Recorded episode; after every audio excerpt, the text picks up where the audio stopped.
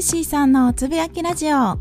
この番組では FX トレーダーの私ルーシーが相場を通して感じたことや気づいたこと、日々のライフスタイルなどについて雑談多めでゆるーくつぶやきます。どうぞ何かしながらゆるりと聞いていただければ幸いです。今回はデイトレードという本の一節を深掘り会です。私が FX を始めて間もない時に最初に手にした相場に関する本がデイトレードで今でも大好きな本です。この本の一部をピックアップして内容を私なりに噛み砕いて考えたり私の経験を踏まえながらお話しさせていただきます。では早速始めます。第3章逆境と損失トレーディングで成功するための必要条件この章の毎日を新しい気分で迎えること。このタイトルの中の一部をピックアップします。少し長めですが読み上げますね。達成することが難しい最高レベルの成功を手に入れることが真の欲求であるならば過去の失敗、より正確に言うならば、失敗による失望を忘れる一方で、その教訓だけを活用する能力を身につけなければならない。過去に犯した失敗から学んでいる限り、将来の失敗が一つずつ少なくなっているということを認識しなければならない。このように考えれば、損失は力になり得る。損失は将来の成功の一側面に過ぎないのである。何回かの損失をかぶっただけで安易に諦めてしまうトレーダーが多いことには驚く。しかし、少し考えれば、これは驚くには値しない。いかなる挑戦にせよ、偉大さは全ての障害を乗り越えるまで辛抱する能力にかかっているのである。平均的な人々はこの決意が致命的に欠けており、だからこそ優越性や偉大さといったものが世に稀なのである。はい。今読み上げた場所が、毎日を新しい気分で迎えること。このタイトルの中で一番注目したいなと思った場所です。この中でさらに注目したい場所があるとすれば、私はですね、こちらが一番いいなと思ったポイントです。読み上げますね。過去に犯した失敗から学んでいる限り、将来の失敗が一つずつ少なくなっているということを認識しなければならない。このように考えれば、損失は力になり得る。損失は将来の成功の一側面に過ぎないのである。はい。こちらが特に私が好きな一節です。トレードをしてない時、ポジションを持ってない時にこの一節を聞くとおそらくどうでしょう私の場合だったらすごい納得できる言葉なんですね。今損失が出たりとか自分のルールを破ったりとかいろんな失敗と言われるものを私は犯してきたんですけれども今でも犯すこともあるんですけれどもそれらの自分が犯した失敗とか、ルールを破ったりとかですね、そこから今後につながる改善策だったり、何かしらを学んでる限り、将来の失敗が一つずつ少なくなってるっていうことですよね。ポジションを持ってない時は、これを認識できるんですけれども、損失をかぶって間もなくの時は、結構このことを忘れちゃうことが非常に多かったです。なぜこの当たり前だと思うようなことを忘れるのかというと、私の場合は完全に欲望に支配されてたからなんですね。なかなか心を切り替えられないぐらいの損失ということは、まあ、完全に自分の資金に見合ってないロットを張ってたりとか、大きすぎるロットを張ってるっていうことですね。まあ、完全に資金管理が崩壊してる状態なんですけれども、だからなかなか受け入れることができず、この自分の今犯したこと、起きたことが損失がですね、それが将来につながってるということをすっかり忘れちゃって、どうしても損失だけにフォーカスしてしまうことが経験あります。先ほど読み上げたところにもありましたか、書いてましたが、損失は将来の成功の一側面に過ぎないのである。これですね、大事なところ。これを忘れないようにしたいなと思います。今起きてることが、いずれの未来で役立つという事実を忘れずにですね、大切にしていれば、今どんなことが起きたとしても、前に進んでいけるんですよね。前進し続けると思います。読み上げた最後ら辺に書いてましたけれども、うーんと、何回かの損失をかぶっただけで安易に諦めてしまうトレーダーが多いことには驚く。いかなる挑戦にせよ、偉大さは全ての障害を乗り越えられるまで辛抱する能力にかかっているのである。平均的な人々はこの決意が致命的に欠けているっていうことですね。はっきり書かれてます。トレードを何度かして損失をかぶって FX をやめようって思うのはそれはその人の一つの選択なのでいいと思ってます。ただ何かを達成したいのであればそのやめるっていう選択はもうなくしちゃう必要があると思ってて、はい、達成するまで継続する必要があると思います。重要なのは損失からいかに学ぶかだと思うんですね。もうここ最近ずっと同じお話をさせていただいてるんですけれども、第3章の逆境と損失、トレーディングで成功するための必要条件という章をピックアップしてるので、いつも同じ話になってきますけれども、損失が出た金額がどうとか、実際のお金がまあ確かになくなってるわけなんですけれども、フォーカスすべきはそこではなくって、その損失を少しでも減らせるようにどうしていこうかなと改善点を見つけることが大事なんですね。そしてその改善点が見つかって次のトレードの課題が見つかればもうその時点で損失については一旦忘れる必要があるんですね。損失と教訓とをごっちゃにせずに別々のものと捉えて損失は一旦忘れて教訓だけを肌身離さず身につけておいて毎日を新しい気分で迎えていくそれこそが前進し続けるコツ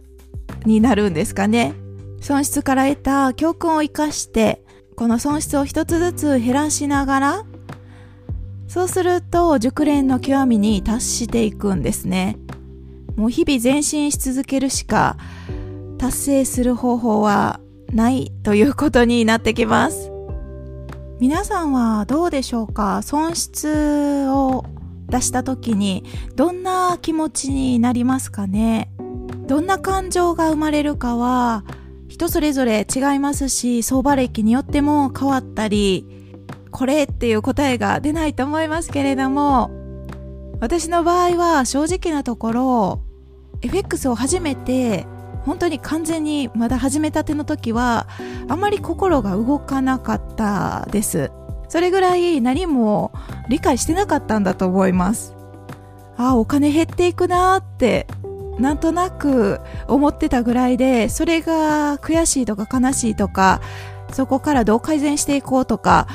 もう大して何も考えてなかったです。その後に、コツコツ少しずつ積み上げられるようになって、人生初めての土管を経験しました。そこから、損失に対する感情が変わってきたように記憶してます。その時は今のようなデイトレードもしてましたが、スイングトレードもしてたので、結構含み損になる時間もあったんですよね。エントリーして、含み損になってから含み益になっていく。スイングトレードなので結構時間をかけてポジションを育てていくトレードのやり方だったので、含み損が嫌っていう感情はほとんどなかったです。まあ今でもないですかね。まあそんなもんなんだって理解をしてたんですけれども、それでもストップを入れてたら自動的に損切りされるんですけれども、ストップを入れずにずらしたりした時ももちろんあるんですね。その時は、あららっていう感じで、含み損がどんどん増えていく、その数字がね、大きくなっていく姿を見て、相当モヤモヤした気持ちになったことを覚えてます。なんでしょうね。それこそお祈りトレードになってきますね。どうかこの損失を少しでも減らしてもらいたいっていう謎の祈りが込められてました。そこから少しずつトレードノートをちゃんとつけれるようになって、その前もつけてたんですけど、結構飛び飛びでトレードノートをつけちゃってたんですよね。結構曖昧でした。お昼にお仕事もしてるし、お家帰ってから疲れてるし、みたいな、はい、完全に言い訳なんですけれども、あんまりトレードノートをしっかりつけてなかった時期がありました。そこからトレードノートをつけるようになってからは、損失の捉え方が結構変わったように記憶してます。マイナスではなく、こう長期目線で見ると、すごくいいことすご すごくいいことっていうのかな。損失から何を学んで次トレードをしていくのか。どう改善したらこの損失がちょっとでも減らせるのかなっていう結構前向きに損失と向き合えるようになってからは心の動き方も変わってきました。どう変わったかというとそのモヤモヤっとした気持ちはほとんどゼロに近しいかもしれないですね。なくなっていきましたね。損失がどうっていう話だけではなくってトレードのエントリーポイントとか損切りするポイントとか撤退のポイントとかそのトレードスタイル全体がしっかりルール化できるようになってきてそこからだいぶ変わったんじゃないかなと思います。今でもまだまだ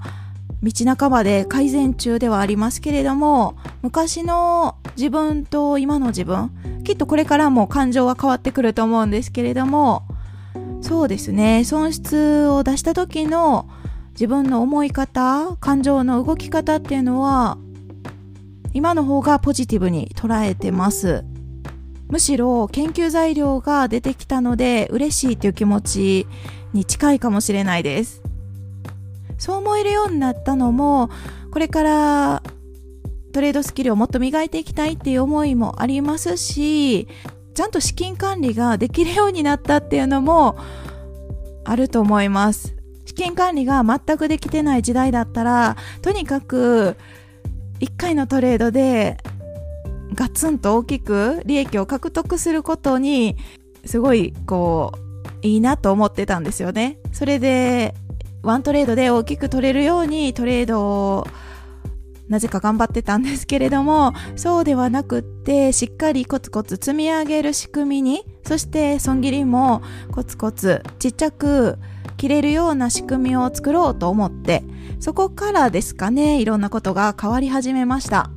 それも全ては一番初めに経験したドカンの経験があったからです。